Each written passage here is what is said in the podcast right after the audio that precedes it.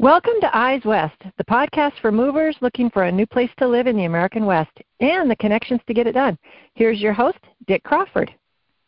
Welcome, everyone. Welcome to Eyes West. This is Dick Crawford, and today's introduction was from today's guest, Melissa Zimmerman from Billings, Montana. Melissa and I have trained in the same network for many, many years and we have a very similar approach to this business of real estate. That's why I trust her implicitly. Today's episode is a wonderful opportunity to get to know Melissa and uh, the Billings, Montana area that she serves. If you'd like a formal introduction to Melissa, simply contact me or your local agent, and we will hook you up and definitely stay in contact. As a quick side note, when you're searching for the Eyes West podcast, use all one word, Eyes West. So thank you for being on the program today, Melissa. How are you doing up in Billings, Montana? The sun is shining and things are good, and I appreciate you having me on the podcast, Dick. It's very good to have you with us. I uh, appreciate your time this morning. Let's start off with your work. Uh, take a few seconds here. Where are you in your real estate career today? Uh, without getting too lengthy, uh, we started, uh, my husband and I, probably about 25 years ago, building spec homes uh, in Denver and had an accounting practice for about 20 years. And then, as much as we were doing with the spec homes and investment property, decided um, to get into the real estate business um, so that I could help others. And so I've had my own, um, I'm a broker owner of my own boutique brokerage uh, for the last several years. Very good. Very good. Let's get a a brief profile on how you work. What's your approach to the business of real estate? Well, it's funny, Dick. I think we've heard it say in this industry that we're in the actually in the hospitality industry, um, and I think that there's a lot of truth to that. It's you know helping people. Um, it's communicating. It's making sure you know everybody's got their disclosures. I think disclosures is a is a big issue today. Um, and so it's really I, I I would have to say that I'm kind of a problem solver. I make sure that there's a smooth transaction between the buyers and the sellers. Very good. As realtors, we wear a lot of different hats. What's your favorite hat to wear during your time with your client and the transaction?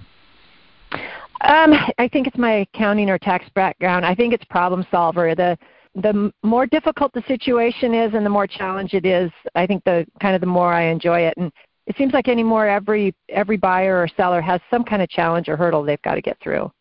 And no question about that. That's that's kind of the nature of the business. We're dealing with people, and we're dealing with a very emotional process. So that's a that's a very good point.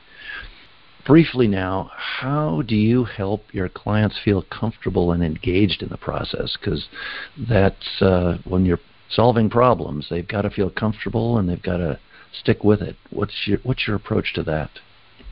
I think the approach really is just the communication. Uh, I think more than anything, I I maybe I overeducate sometimes, but I try not to leave any stone unturned. I don't assume that the buyer or the seller um, is necessarily comfortable with the transaction. I talk them through it and make sure that they are comfortable with the transaction. Um, and anything that they don't understand or any questions they have, um, we I just try to make sure that, that we cover all the bases. And sometimes or often they don't know what they don't know, and sometimes they don't know the right questions to ask. So you kind of have to dig a little bit and keep making sure that they're on board. Is that kind of the case that you find? Yeah, that's that's exactly what I find as well. Well, if I'm looking at the map, what's your geographic service area? There's a lot of country up there in Montana. What areas, what areas do you serve? There is a lot of country up here in Montana. I always call it small town Montana. I hmm. serve pretty much the Billings area, and then I go up approximately an hour out. So that would include Yellowstone County. Some of the towns people would recognize it as Red Lodge, which Red Lodge is in Carbon County. Um, but Red Lodge is probably about the farthest out I go. And then there's a lot of small rural towns Shepherd, Huntley, Worden, a lot of little towns in the surrounding area. So an hour, kind of an hour circle around Billings, is that the idea? Yep, that's the idea. And of course, if uh, people want to go outside that area, you've got a, a, good circle of realtors that you could refer. I do, I do. I could ha- have a good book of book of agents I can send them to. Give me um, give me three bullet points that you want our listeners to learn about your area up there. Three quick one-liners. What do they want to go? What do you want them to go away with today? We have a vibrant downtown. Um, we have the microbreweries. We have all that good stuff, similar to some of the other the bigger cities. Um, hunting. Anybody who is into hunting, we're probably you can hunt within 15 to 20 miles from Billings. Um, and then the Yellowstone River. Our, the Yellowstone River goes right through Billings, and as everybody knows, the Yellowstone River is great for fly fishing. Okay, so hunting and some good, vibrant downtown area, and the Yellowstone River for other outdoor uh, recreation. Good combination. Take two minutes to tell me about all that. What's going on? What's the vibe of the town, and what are the outdoor activities a little more specifically? Um, you know, we're a funny uh, we're a funny state because we have a lot of ac- outdoor activities, even though we can get really frigid temperatures. Um, but the Montanans are kind of they're kind of uh, die, diehards. They'll go out in the cold and they'll still weather it to do the ice fishing and all that. Um, so no, it's a good um, it's a real active state. Um, people are always busy doing outdoor activities. And there's just a lot of community oriented activities. And so it doesn't matter if you're zero to a hundred, there is um, there's something to do for everybody. Is the town a, a college town or anything like that? We've got two colleges, uh, Rocky Mountain College and MSU um, has a Billings. We're not like Missoula. We're not like I'd say like Boulder, Colorado. We're not too much of a college town. Um, it's more of a working town, just a working class people, and with ag being in the surrounding area, we have a lot of ag people that come in and you know either have to have service work or that type of work done, and so we're kind of the provider for the outlying areas. And I know uh, during the winter there's an enormous amount of things to do. Although some people in the um, southern latitudes might not believe that, they might believe. uh, so I know there's a lot of stuff going on all year long up there. What are some of the uh, popular activities that maybe the, the population gets involved in? Are there any any um, festivals or any particular e- events that draws in a lot of people, or is it everybody doing their own thing? You know, the, it, it's a big community as far as community activities. I think when I look on a calendar, every weekend there is a multitude of stuff you could go participate in. Um, we do have like a, a blues festival or jazz festival that's put on annually, um, and that's been done for years. And that brings in a lot of people and brings in some pretty big names to the festival as far as performers. And then we do we do Strawberry Festival, we do Farmers Market. Um, we're not too far from Custer's Last Stand, so we get a lot of historians, uh, people that are into the whole historical part of Lewis and Clark. We have we have their trail that comes through Billings or through part of Billings, and so there's just a lot of activities really for everybody's different taste. You have a strawberry festival. I would not have equated strawberries with Billings, Montana. Tell me a little bit more about the uh, diversity of agriculture. That's very it's it's interesting to me. What's going on there? It yeah, it, I, you know, originally I think since a lot of the surrounding areas are ag, um, a lot of it is ranches. We do a lot of you, you can't not like beef when you come up here. And so you, we do have a lot of the agriculture. we have the cows, we have the sheep, we have chickens, we have pretty much everything in the outlying areas. And then um, we do have a lot of farmers. Um, sugar beets is probably the, one of the primary um, crops that are grown out here. And the uh, the history of the West is a big deal for for a lot of people that come through. I'm sure because it is just such a an amazing place, and and it evokes all the images of the West that that we grew up with. So I'm sure that that's a big draw on people. Uh, particularly the history with Custer's Last Stand and Lewis and Clark coming through. That must be that must be a lot of fun for folks. Yeah, no, it, it it's exciting. And then for several years, um, and I don't know with COVID whether they're going to start it back up again. They did do a um, in June. They would do a reenactment, Custer's Last Stand, out on the battlefield, and that br- brings in a lot of people. That one's actually kind of neat. Well, tell me, tell me one thing that you yourself, what do you love about the Billings area, and why? I would say the one thing I love is really the people. The locals always will take the time to talk to you that doesn't happen in a lot of um, big cities anymore. And so, and they're always kind of willing to help their neighbor. I've had several clients who've relocated to Billings, and their comment has always been that the people in Billings are so nice. And I've heard that over and over, and I thought, you know, if you keep hearing it, it's it's got to be true.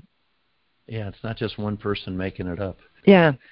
Give me a couple of other reasons why people might relocate to the area. Um, a lot of them are relocating for cost of living. Um, we're a little bit lower than some of the other cities of similar size. Uh, really, quality of life. A lot of people want to have a little bit slower pace of life. And then, of course, after everybody's kind of relocated due to, I guess, the political map, um, some of the real conservative people um, have moved up to Montana because uh, Montana is probably a little bit more of a conservative state.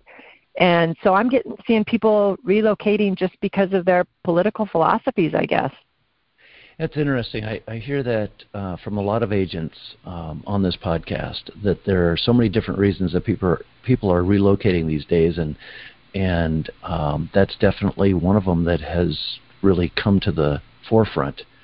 Is people yeah. are kind of moving around for for ideolo- ideological reasons. Um, very very different. We've never seen that before.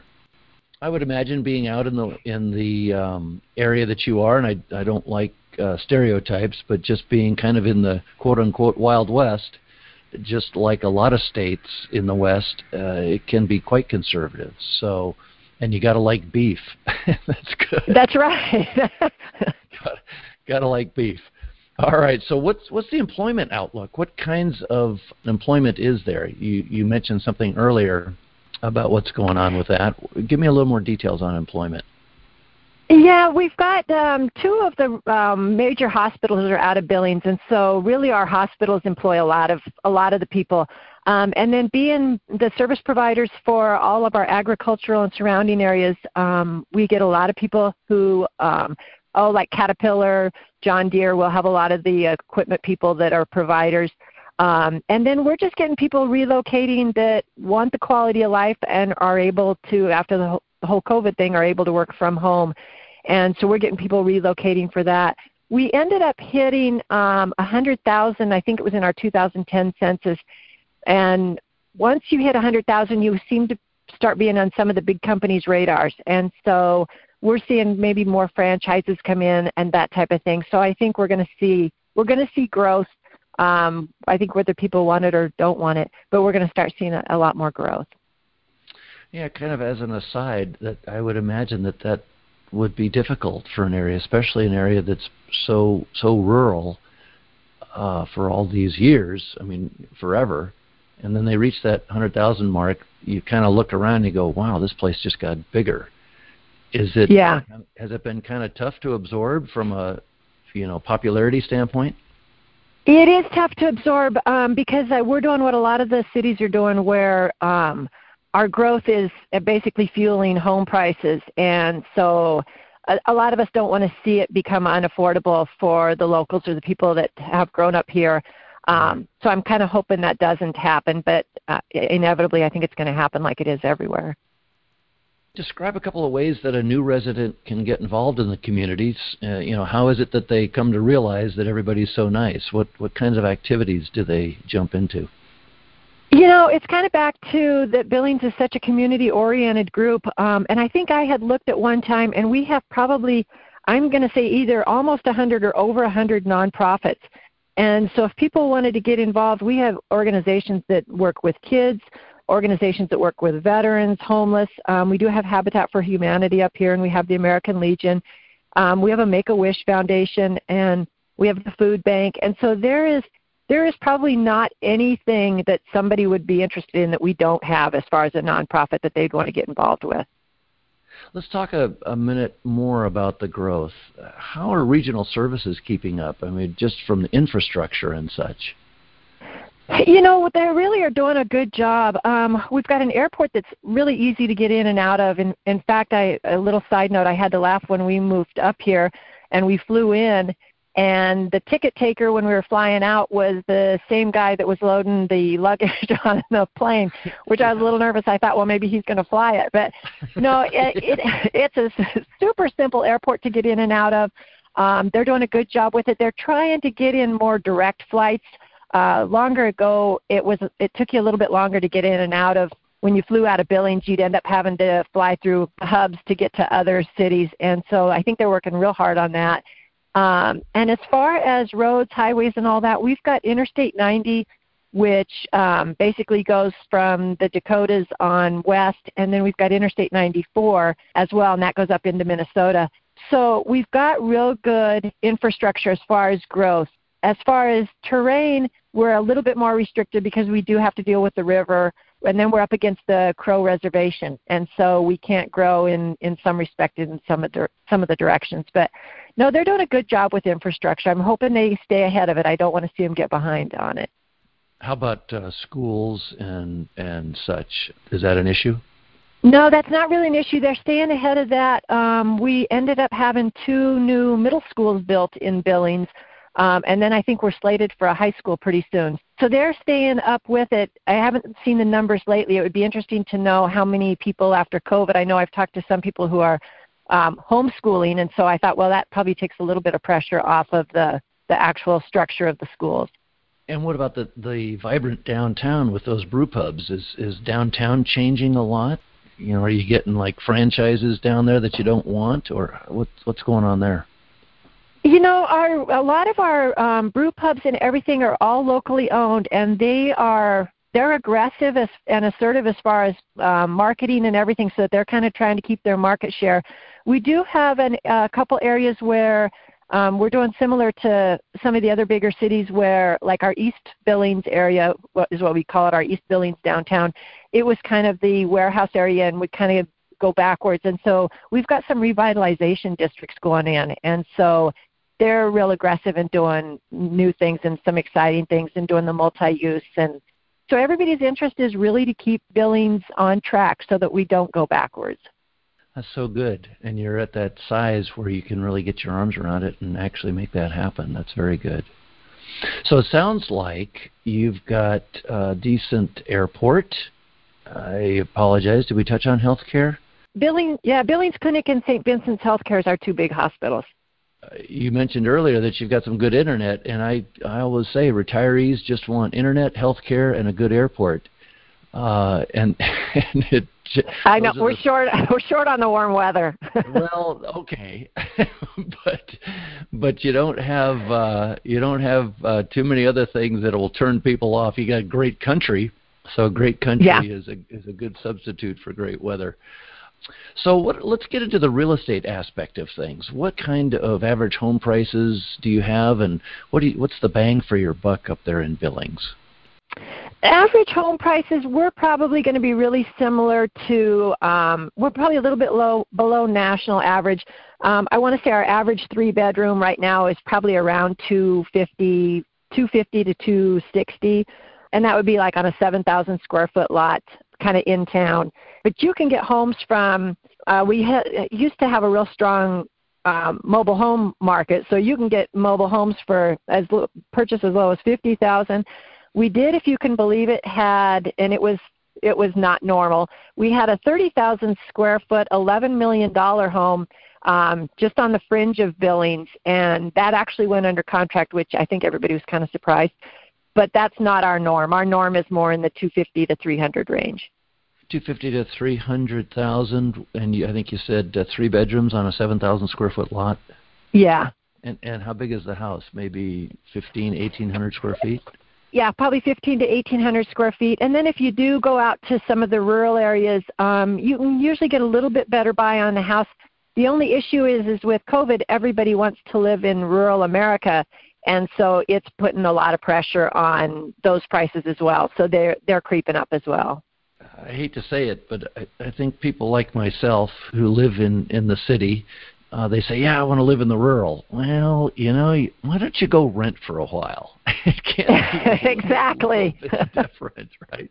But if you're oriented to it, uh, it's of course marvelous. But yeah, you got to be careful. You got to be careful. Unless, yeah. of course, you're going to buy what, what was it, a thirty thousand square foot, eleven million dollar home. Then uh, yep, I would imagine that'd be pretty comfortable. So you could probably get away with that. Yeah, now, did did that home come with acreage? It did come with acreage. I want to say, and I'm this is off the top of my head, but I want to say it came with maybe about oh, I'm going to say maybe 50 to 100 acres. See, I, think right there is what gets everybody's um, gets everybody's attention and and uh, their imagination runs. Boy, if I could just get some acreage. Gosh, if I could have a half an acre, that would be spectacular. So when people think about the rural, they just think of the wide open spaces. That I think that's a big draw. Uh, so yeah. you've you've got that going for you. Okay, what about things like gated communities, uh, townhomes, condos? Are you in that mode yet, or is it just non-existent? You know, we do have um, gated communities. I probably could name maybe one off the top of my head. And, you know, I think it's funny. It's back to the community thing. The gated community is not as prevalent only because you want to help your neighbor rather than shut your neighbor out, I guess I should say. Um, townhomes and, and condos, we have an abundance of those, though, um, and those are great for the people who just want to get their foot into real estate, maybe, or a you know maybe one person that wants to live there and they travel a lot and they don't want to handle the maintenance or anything. And or if you get the the older retirees that say I'm done with doing landscaping and yard work. I want a condo or a townhome. So we do have a um, we do have a plethora of condos and townhomes. About investment opportunities? Is there a is there a pretty strong rental market there is a very strong rental market. We've probably had, well, the Bakken oil field, um, when that was going in North Dakota, that really fueled Billings as far as the rental market, and it just never really has let up. I would say for investment, I usually tell my investors that we have almost a zero vacancy rate, and and we've probably had that since I'm going to say probably since about oh I'm going to say at least since 2010. No, so what about the supply of new homes? Is it meeting demand? You know, in in certain price points it is, and in certain price points it's not. I was going to say probably under the 300,000 mark um, they're having trouble keeping up. We don't have um, we don't have the big builders. We don't have like the Ryland and the Pulte Homes and all of them. Um, so all of our builders are usually a smaller builder, and they just don't take the risk to do you know a huge subdivision. So you'll go into a new uh, build subdivision, and you'll see you could see two or three different builders building in that subdivision. Is it um, pretty tough to to buy that home? Is there a lot of lot of competition? There is a lot of competition. Um, once you get over the, I'm going to say 350, 400, the competition slows, although we're kind of starting to see it ramp up a little bit with a lot of the relocation people and the people coming in that are coming from, you know, higher priced areas where they have the money to to buy that higher end home. But, you know, the builders just keep building and as long as we can keep those building material prices down, that would help. It's amazing. I've heard so many amazing stories about the cost of lumber. Yeah, no, that's what I'm hearing too. And I thought one guy this week said fifty-two dollars a sheet. Uh, and I heard a statistic: a thousand board feet is a thousand dollars. Does that make wow. sense? They're like doubled in a matter of months. Um, oh wow! Yeah, that's going to hurt a little bit. Now let's go back to the idea that you're. I think you said the uh, Crow Reservation and the Yellowstone River; those are borders, if you will, to your growth. What does that say about you know, building new subdivisions? Does that you know, limit the opportunities? You know, it, it does in some respect, but we can go a couple other directions, and and it's pretty much wide open land all the way out. So, so there'll be. I don't know that they'll ever build it out in my in my lifetime. Um, so no, there's still plenty of plenty of ground.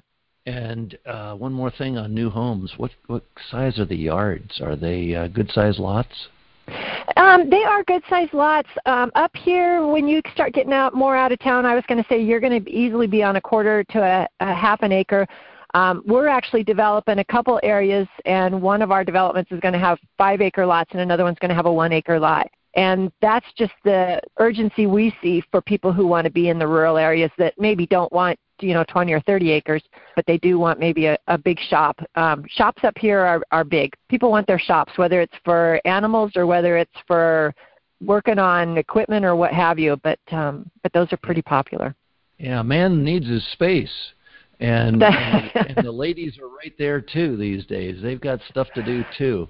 Um, That's right. The, the ladies are out there doing woodwork, or they're wor- they're working on the on the equipment as well and everybody's got a home brew and uh, I think that goes back to what I was saying earlier is um, the wide open spaces is a draw for people in the suburbs. So yeah, if they just get an acre or five acres, that's probably sufficient. So you're definitely in the rural area. Um, how can you help people who are coming up there and kind of toying with the idea, and they suddenly find a new development with a one acre or a five acre or even something in town like a, a townhouse that they could uh, they could frequent. How can you help that person who comes in and wants to buy or and does buy and then leaves because uh, they got to go back to work? How can you help them long distance? to help them long distance, whether it's uh, whether it's new construction or whether it's just that they need to relocate. Um, a lot of it is just communication. It's uh, you know I usually will send them a bombard them with emails as far as what's on the market, kind of so that they have an idea. Even if I have somebody relocating and they might they might be a year out, um, I will still send them what um, they're interested in, so they can kind of keep their their pulse on that what the market's doing. So if they say, you know what, it's getting a little bit pricey or that type of thing, I really will just keep communicating because everybody that relocates seems to want to do it kind of at their own pace. They I have a few that might be up here, you know, in 2 weeks and I said, "Okay, you know, I I don't know what I'm going to show you because I don't know what's going to be available, but let's hit a couple neighborhoods so you get a feel for it." It's really talking to the people because the agents that we had when we came up here didn't really listen to us and ended up putting us in some neighborhoods we probably wouldn't have wanted to go into, but that's kind of where they steered us. And so I really I really try to listen to the people. You make it sound so simple, and it and it truly is when you boil it right down. Trying to match people up with their with their plans and their desires, and if, unless you're listening to them, you have no idea what uh, what they really want. When you started talking about that idea of sometimes they're six months out, what about new construction? How far, or excuse me, how long does it take for new construction to uh, to come to fruition? Your your construction season might be kind of short. Is that right? You know, the the contractors do a good job on trying to make sure that they don't break ground uh, in the middle of winter if we have frozen ground. So they will kind of work around that schedule. But the it's amazing up here because and some of those temperatures i think well i don't know that i would be out swinging a hammer. It's awful cold but they you know they put on their carhartts or their you know heavy weather um gear and they're out working. And so that's one thing is is they i mean they don't slow down for the weather because they got to i guess because they got to still bring the money in. So usually an, a new construction house i'm going to say would take on average probably six to nine months.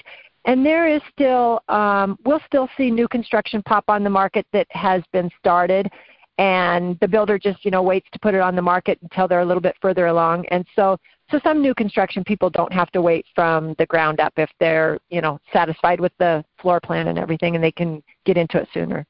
And and, and can that uh, buyer find a rental for a few months before they uh, before they buy or before the home is finished if if they if they are moving into town yeah, they really can. Um, what we, what a lot of the realtors up here will do too is we might reach out to whether it's on social media or what have you, and even ask, say, you know, I've got clients relocating. Does anybody have, you know, a three bedroom or a two bedroom available? Um, and so a lot of the the agents up here will reach out to each other and see what somebody's got, and you know, it's back to that community thing. Everybody just kind of works together. And what uh, what few things should that uh, that buyer who's coming from out of town what what few things should they consider before they uh, before they buy or or as they make their decision to buy? Well, really, one thing they want to do is interview two or three agents so that they end up with a trusted advisor. That's that's probably my main focus um, because we didn't, and and it was expensive to say the least, and they they really want to be on the same page as their agent. I guess if there if there's any miscommunication or they're not comfortable with it or they don't share the same philosophies or they just don't feel like they have that connection, they really do want to interview two or three agents. Got to be on the same page as the agent, and you got to make sure the agent's on the same page as you. Uh, you exactly. And the only way to get there is to ask a lot of questions. I think the probably the main frustration or uh, maybe main challenge uh, for buyers is they're not necessarily sure what to ask and that's where a good agent comes in as well. The agent will know uh, what questions they should be asking, and they might fill in the blanks for them. I think you're exactly right. I think they just need to that agent needs to pry out every little bit, bit of detail they can get out of that person just so that they can understand where they're coming from, you know, what what their goals are and how they want to live their life going forward and and how they want to move into that next chapter. Just like that guy who's taking your ticket and putting the luggage on the plane. That's what we do. We help people make that make that transition. And uh, trusted advisor is is a good uh, a good way to put it. That's why I love the business. I I, th- I get the feeling that that's uh, definitely why you like the business. It is. Well, we have talked about so much today. Is there anything that you'd like to add to the conversation? Anything maybe we missed, or or that uh, maybe you'd like to embellish? Nothing that I can think of other than we would love to we love to be hospitable. So anytime you want to get to Billings. Melissa Zimmerman from Billings, Montana, thank you so much for being on the show today. I truly enjoyed catching up and I appreciate your time and I hope to see you very soon at some regional event. We haven't been able to get together, but hopefully that's going to change and I hope to see you there. Thank you, Dick, I, uh, for giving me this opportunity. Um, I appreciate getting a chance to talk about Billings and, and what I call small town Montana. Small town Montana. There you go. Well, the pleasure was all mine. Uh, you take care and be safe and have a great month. Thank you, Dick. You too. Bye bye. Ladies and gentlemen, that was Melissa Zimmerman from Billings, Montana, and you can tell she's an experienced and personable professional ready to ha- help you land on both feet up there. If you'd like me to introduce you formally, certainly give me a call. Feel free to contact me or your local agent, and we will be happy to hook you up with, with Melissa, and of course, she will be happy to consult with you. And to understand the real value of using a realtor known to me and my colleagues, listen to the first episode of Eyes West. It's called the Eyes West Resource, and it's down at the bottom of the list at number one. And I make a few points in that talk, and the most important one is the value of relationships, which Melissa touched on many times during this this episode. And when searching for Eyes West, as I mentioned, be sure to enter it as one word, Eyes West.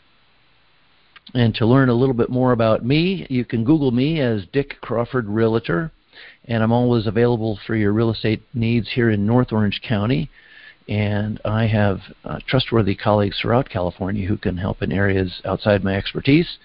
And if you are out there in other areas of California and you want to get a hold of Melissa, your local agent can certainly do that um, and help you out. That is all for today, everyone. Thank you so much for joining us. And until next time, be good, be well, and be safe.